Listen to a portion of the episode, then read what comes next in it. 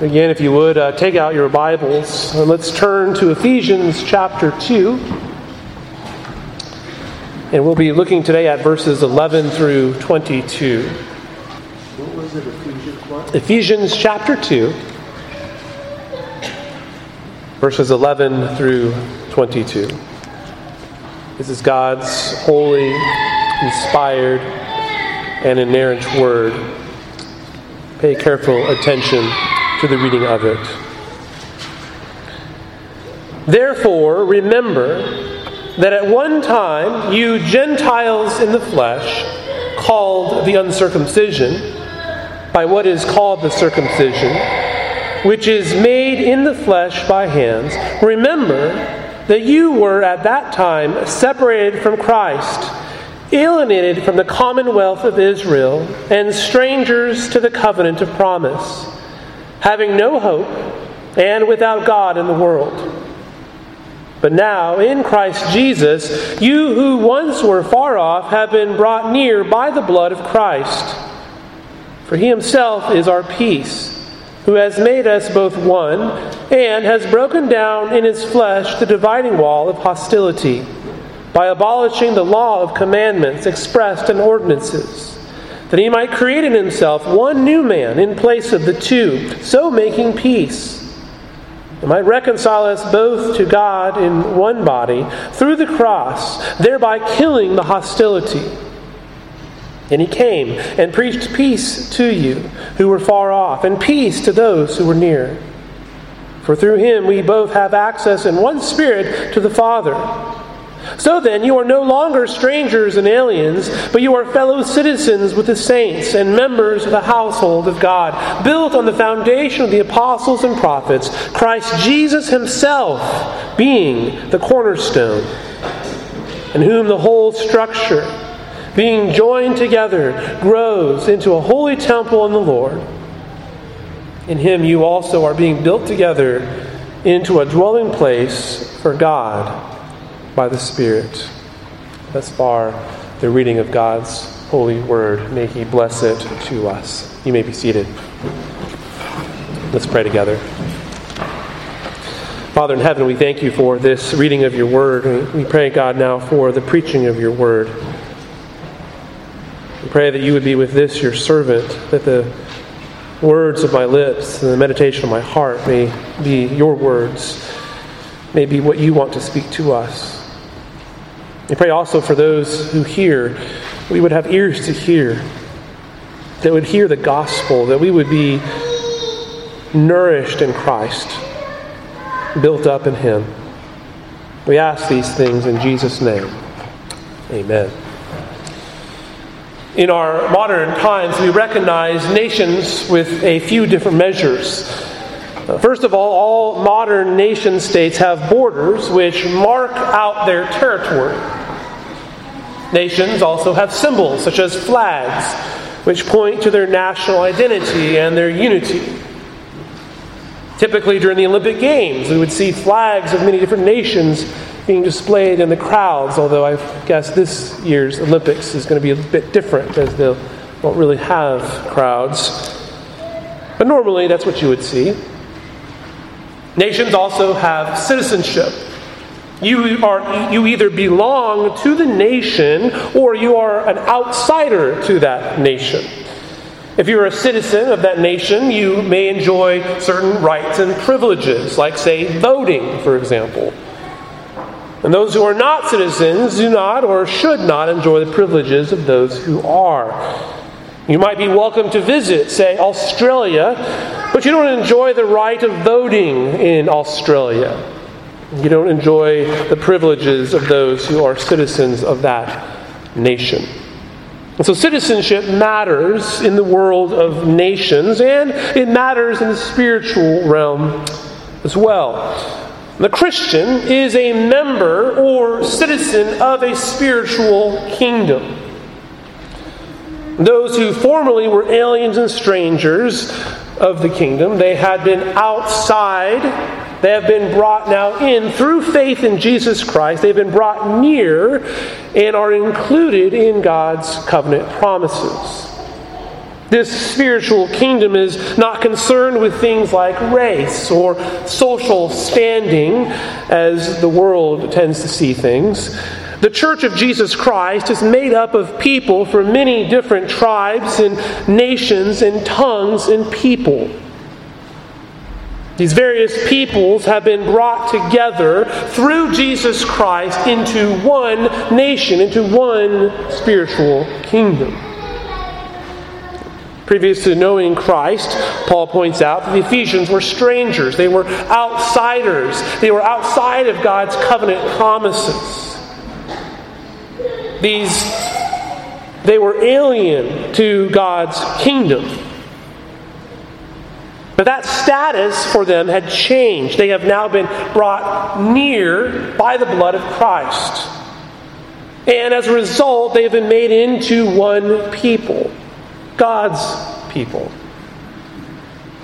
As fellow citizens together, they are united together as one people, both Jew and Gentile, without any respect to race or national background. And so, what we're talking about today is the universal church, the spiritual kingdom which the believer inherits, the unity which exists in the body of Christ not only in small expressions of the body, like we have here at Covenant Reformed Church, but that which exists around the world. The unity which you have with fellow believers in all national nations. Now, a few weeks ago, when we looked at the first 10 verses, or 10 verses of chapter 2, we saw that as believers in Jesus Christ, we've been saved by grace through faith in Him. God, who is rich in mercy and filled with great love, has made us alive together in Christ. The work of salvation is not our work, it is the work of God. Christ Jesus is our Lord. It is He who rescued us, undeserving and wretched sinners as we are. So Paul has now set before the Ephesian church a contrast of their spiritual condition before salvation and after salvation. Previously, they were spiritually dead. This is what they were by nature. But now they have been regenerated by Christ and have been exalted with Him, having been seated with Him in the heavenly places, as he talks about in chapter 1. Formerly, they walked in the ways of the world, but now they have been saved by grace through faith. They've been transformed. And the change that occurred for the Ephesians was not brought about by any good works on their part, but it was in fact a gift from God. They are, Paul reminds them, God's workmanship, created in Christ Jesus for good works. We read that in verse 10. And so now in verse 11, they are again called to remember. He says, Therefore, remember. God is always calling us to remember these sort of things. Since God has done such great things for you, it is good, it is appropriate for you to remember, to know what it is that God has done, to be cognizant of your former condition to be mindful of what it is you have been saved out of. Let God's marvelous grace of saving sinners such as you and I motivate humility and gratitude. The Ephesians had been uncircumcised heathens, strangers to God's law. They did not possess within their flesh the covenant sign of the Jews namely circumcision, the seal of God's covenant dealings with the nation of Israel. The Ephesians were Gentiles. They were not part of the Israelite nation, nor did they have the sign of that nation. They did not have the symbol of belonging to Israel. But as important as the sign is, it, was not, it is not the determining factor of being part of God's kingdom. For the sign itself merely points to a greater spiritual reality. That is, circumcision of the heart, internal cleansing, regeneration, or what we might call a changed heart. And we understand this. We understand that the sign isn't what determines the, the reality.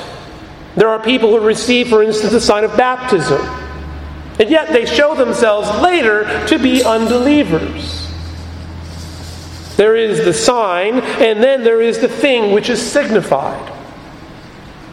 Westminster Confession of Faith puts it this way in chapter 27 There is in every sacrament a special relation or sacramental union between the sign and the thing signified. Whence it comes to pass that the names and effects of the one are attributed to the other. The, the, confession goes on to point out that any grace which is exhibited in or by the sacraments rightly used is not conferred by any power in them. It's not, the, it's not that baptism is saving people. It's not that circumcision is what made them truly a member of the nation. But it's because of the Holy Spirit. You see, even under the Old Covenant, there were those who were Jews outwardly, having the sign of circumcision, but who were still who still did not have a changed heart. Their heart hadn't been circumcised.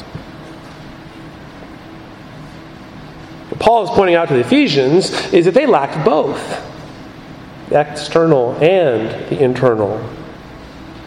They were not part of God's people inwardly. They didn't have changed hearts prior to knowing Christ. And they weren't one outwardly. They were part of the other nations. They were Gentiles. They were outsiders. They were, look at verse 12, separated from Christ, alienated from the commonwealth of Israel, and strangers to the covenants of promise, having no hope and without God in the world. This, is their, this was their spiritual state prior to knowing Christ. They were heathens. They didn't have knowledge or even an expectation of salvation from a Messiah. This was their state before conversion. This is a state of all before they know Christ. They were hopeless aliens, standing apart. They were outside of God's covenant. They were members not of the kingdom of God, but were subjects to the city of destruction. Israel, as a nation, was a people of great hope. They were looking forward to that day when the Messiah would come. But the Gentiles, the other nations, they didn't share that hope. They didn't have expectation. This is the spiritual state of all those outside of Christ. All those who are not resting and trusting and resting in Christ Jesus for their salvation are outside the kingdom. They are without hope. They do not know God. This is the place that the Ephesians had been standing, as it were, outside of the city, of the walls of the city of God. They were those outside of that kingdom. They were alien, aliens to that land. They were on the outside looking in. The world may walk among us. They may even attend our worship services, but if they do not know Christ, they too are aliens. They are in a foreign land, as it were, who don't enjoy the blessings, even as they may enjoy some common grace. Now, don't misunderstand the point. It is not that the unbeliever can't have uh, happinesses in their life or, or enjoy uh, certain uh, good things to a degree. What we're talking about is not, a, is not things here and now in this present world. What we're talking about is the eternal and spiritual kingdom, which the believer presently enjoys and which will be seen and touched and enjoyed in the new heavens and new earth. The unbeliever is, is without hope for that kingdom. They are alienated from their Creator because of sin. And sadly, many, if not most, are totally unaware of this fact, and in many cases, they simply do not care. The lost is, in some cases, ignorant of the fact that they're lost. But there is hope for the lost, is there not?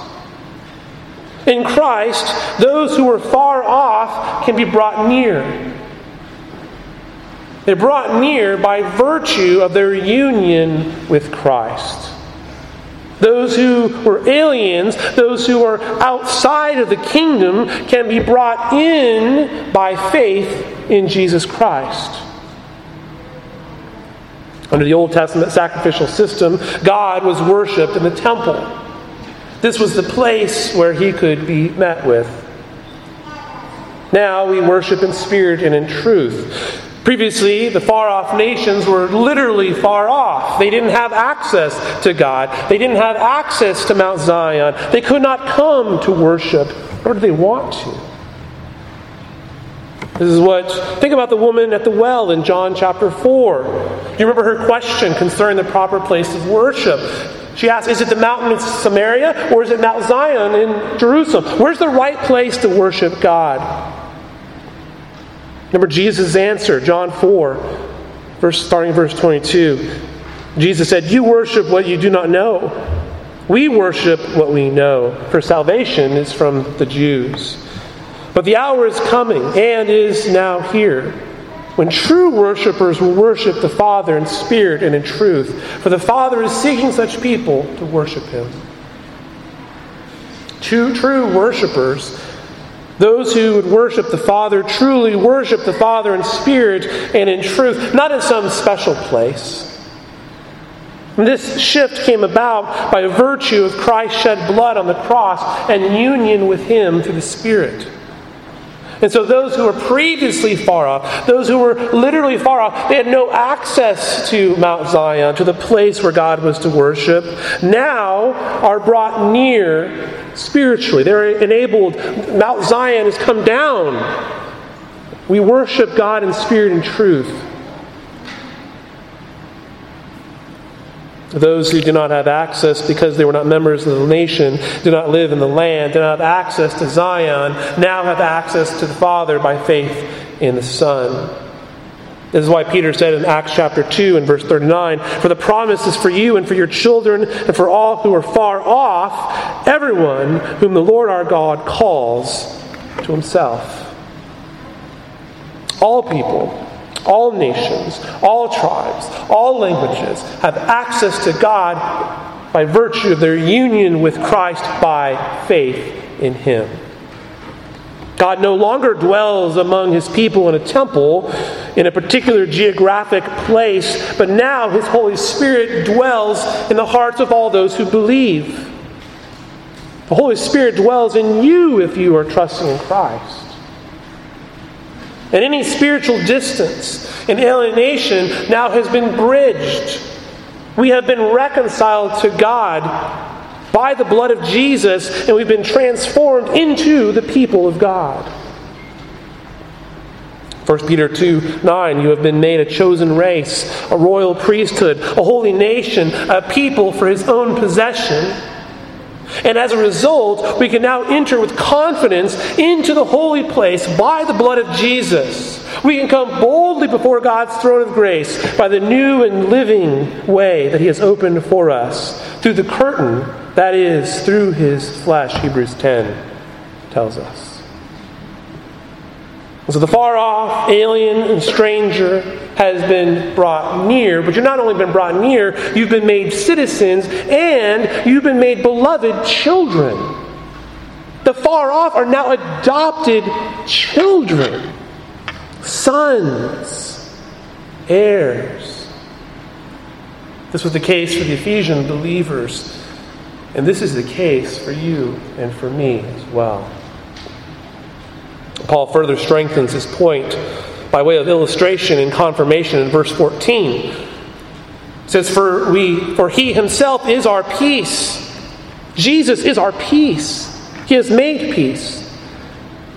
Who has made us both one and has broken down in his flesh the dividing wall of hostility by abolishing the law of commandments expressed in ordinances, that he might create in himself one new man in place of the two, so making peace. Jesus Christ, through his ministry of reconciliation, bridging that gap, has brought about peace. He has brought about reconciliation between you and a holy God, between you as a sinner and a holy God who is righteous and good. This is the dividing wall of hostility. And he did this by rendering the law inoperative. Now, if you're using the English Standard Version, it, it translates it abolishing the law. Now, admittedly, the Greek is difficult to translate here, but it's not that Christ did away with the law, which is what abolishing would seem to indicate. It would be more accurate to say that the law has been defanged. That is to say, that the demands of the law have been fully satisfied by the one who came to fulfill it for you, namely Jesus. He has delivered us from all the obligations of the law as the condition of their justification before God. This is how you're justified because Jesus fulfilled it for you. He did for you what you could not do. And in this sense, the curses of the law have been made obsolete. So it's not that the law was done away with in the sense of abolish, as if, you know, abolish like, like it never was or, or was totally unnecessary. It was fulfilled and no longer has teeth Christ took upon himself the full penalty on our behalf at the cross, and the curse has been set aside because he paid it for you. The wall, then, which divides a holy God and wretched sinners, has been breached.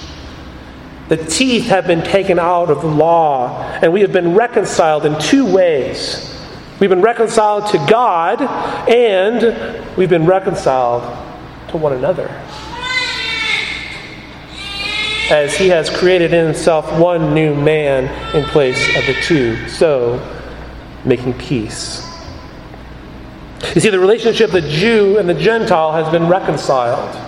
The two people have been made into one people. Christ is our peace because he has removed the enmity. He has removed the dividing wall. He has removed the hostility which exists between these people, these things which separated men from one another. The dividing wall Paul speaks of is illustrated by the barricade of the temple court between the court of the Gentiles and the temple itself. In fact, Paul may have this in mind. There was an inscription posted at the gates in the court of the Gentiles which read this No foreigner may enter within the barricade which surrounds the sanctuary and enclosure. Anyone caught doing so will have himself to blame for his ensuing death. If you were a Gentile and you crossed the barricade at the temple, you were going to die because you were entering a holy place you had no business in. Well, that barricade's been taken down in Christ. That which separated God from man, which separated Jew from Gentile, which was seen in the law, has now been torn down. In Christ, and by His blood, you and I can approach the Holy of Holies. We can do so with boldness. In fact, I often will say that on the Lord's Day. Let us go boldly before God's throne of grace. We can go boldly before our God, and He welcomes us because you are His children. He delights in you. The far off have been made near. We can enter boldly and we can relate to one another because of our union with Christ, because we're in Christ. And so, the, both the Jew and the Gentile, the cross of Jesus Christ has reconciled us to God and made us one people, one body. And so, Christ, having now brought about peace, then also announces that peace. Jesus preached peace to those who were far off and to those who were near. This, Charles Hodge says, is the burden of the gospel peace on earth and goodwill towards men. This, beloved, is the ministry of reconciliation which Christ has purchased in his blood and that we proclaim. That sinners can be reconciled to a holy God. This is what we preach Christ crucified. And so now, being justified by faith, we have peace with God. We are no longer at enmity with God. The rebels have been put down and have been made sons. We are no longer at war with him. Christ came preaching peace. But what is this preaching that Paul refers to? Is it Christ's personal ministry on earth? When he came in the flesh, Jesus preached. So, certainly, this may at least be partly in view, but the flow here seems to indicate that his preaching of peace was after the resurrection after he had fulfilled what he had come to do, he had preached peace, and he, did that mainly, he accomplished that mainly through his apostles.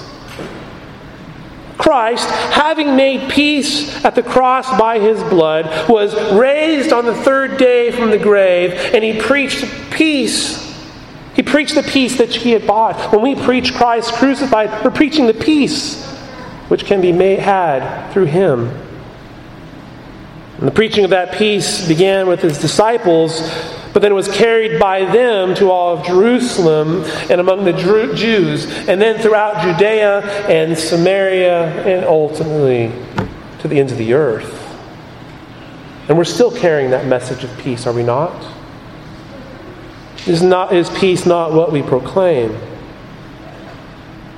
That peace with God being brought and proclaimed to every nation on the earth.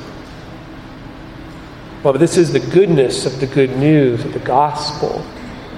You and I no longer are strangers and aliens. We are no longer outsiders. We are no longer enemies of God, but we have peace with Him. We've been reconciled through Christ. This one who has brought us peace, that is Christ, has also provided us access to the Father. You see, it's not simply that Christ has brokered a peace deal, but he has transported us into the presence of the great King and Creator and made us to be sons. In Christ, believers have become one family and are indwelt with one spirit. Because we all are in the same family, the Father doesn't make distinctions between Jews and Gentiles. All who believe, every person who believes is a child, an heir. This is why Paul can say in verse 19, You are no longer strangers and aliens.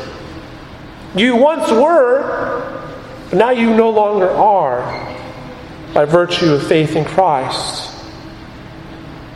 No longer you are no longer as you were before. No longer are you a foreigner. No longer are you an outsider. If you are in Christ, you are reconciled. So, in, in, in this now spiritual kingdom, the Gentiles also enjoy full access to the Father, just as the Jews had.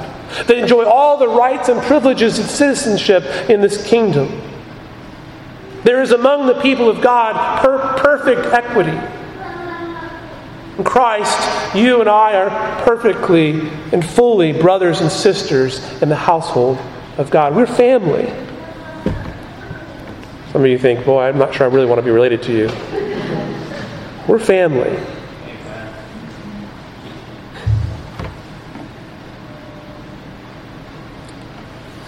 Now, this is, this is important.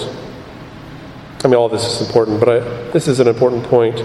Because in our day, there's been a lot of hand wringing and much digital ink spilled over various relationships. You know, various races, male and female.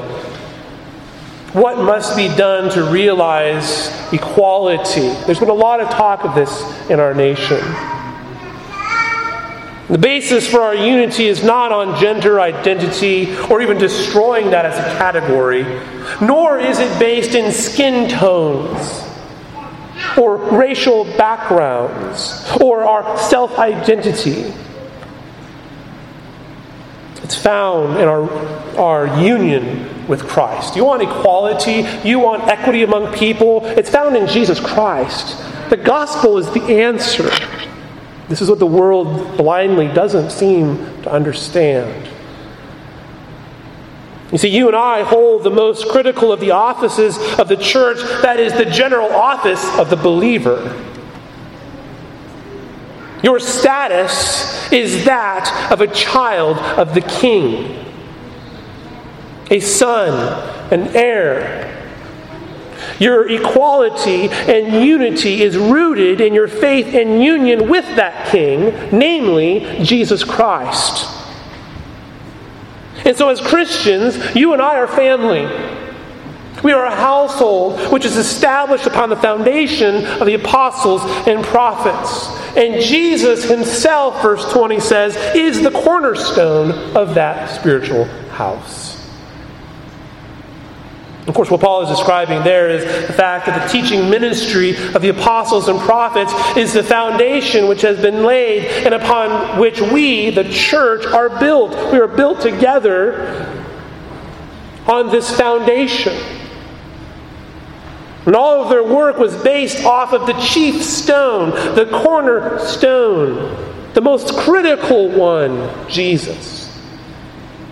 Now, this is, a, this is an apt illustration of the church, is it not? Think about this. If you're going to build a building, the first thing you need to do is to lay a foundation. Buildings don't go up very well if you start with just building walls and hope to get a foundation in there somewhere later. I won't say I know this by experience.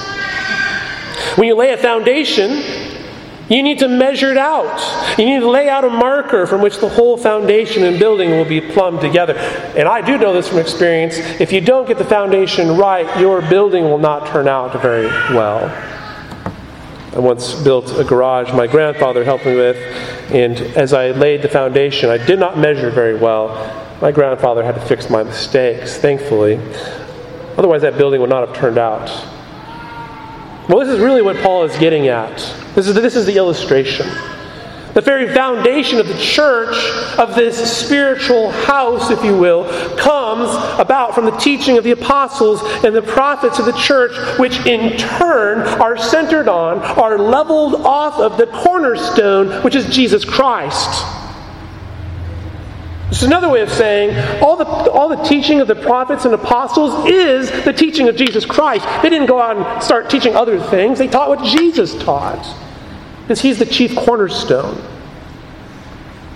Paul is drawing here from an Old Testament allusion found in Isaiah chapter 28. In verse 16, therefore, thus says the Lord God, Behold, I am the one who is laid as a foundation in Zion, a stone, a tested stone, a precious cornerstone of a sure foundation. Whoever believes will not be in haste. See, the foundation of the church is the teaching of the apostles and prophets of the new covenant, and Christ is the cornerstone from which they are measured and plumbed. Therefore, the walls of this building, which include both Jews and Gentiles, can be joined together with common dependence on their common Redeemer. Verse 21 In whom the whole structure, being joined together, grows into a holy temple in the Lord. This house which is being built really is the temple where we said already that the Holy Spirit dwells the hearts of believers. We're being built together as a temple, the, the dwelling place of our Lord. And so, this whole spiritual building, this, this holy temple, as it were, is being joined together, it's being fitted together and growing together in the Lord. All the parts of this building are being, as one commentator put it, fitted, framed, fittingly framed together. The church is the masterpiece of the Lord. He is the one cutting the stones. He is the one laying them into place, fitting them together. And therefore, our union with Christ is also union with one another. we are all fit into one building, which has a foundation of the apostles and prophets, and has a chief cornerstone, which is Jesus Christ. The several parts, one with another, as it were, constitute a united whole. The union which we enjoy then is like a building well built and fitting tightly together. It's the church of Jesus Christ. But unlike a building which we can touch and feel and see, this building, the church, is not necessarily seen. For what we're talking about here is a spiritual kingdom, a spiritual dwelling, which is a dwelling place of the invisible God. Verse 22 In him you also are being built together into the dwelling place of God by the Spirit. Paul reminds the Ephesians that they are being built together with other believers in other small expressions, yet forming the whole of the church. What we're talking about here is the universal church. And really, we could say what we might also call, uh, we, we saw this in the larger catechism, the invisible church. These are, these are true believers being fitted together.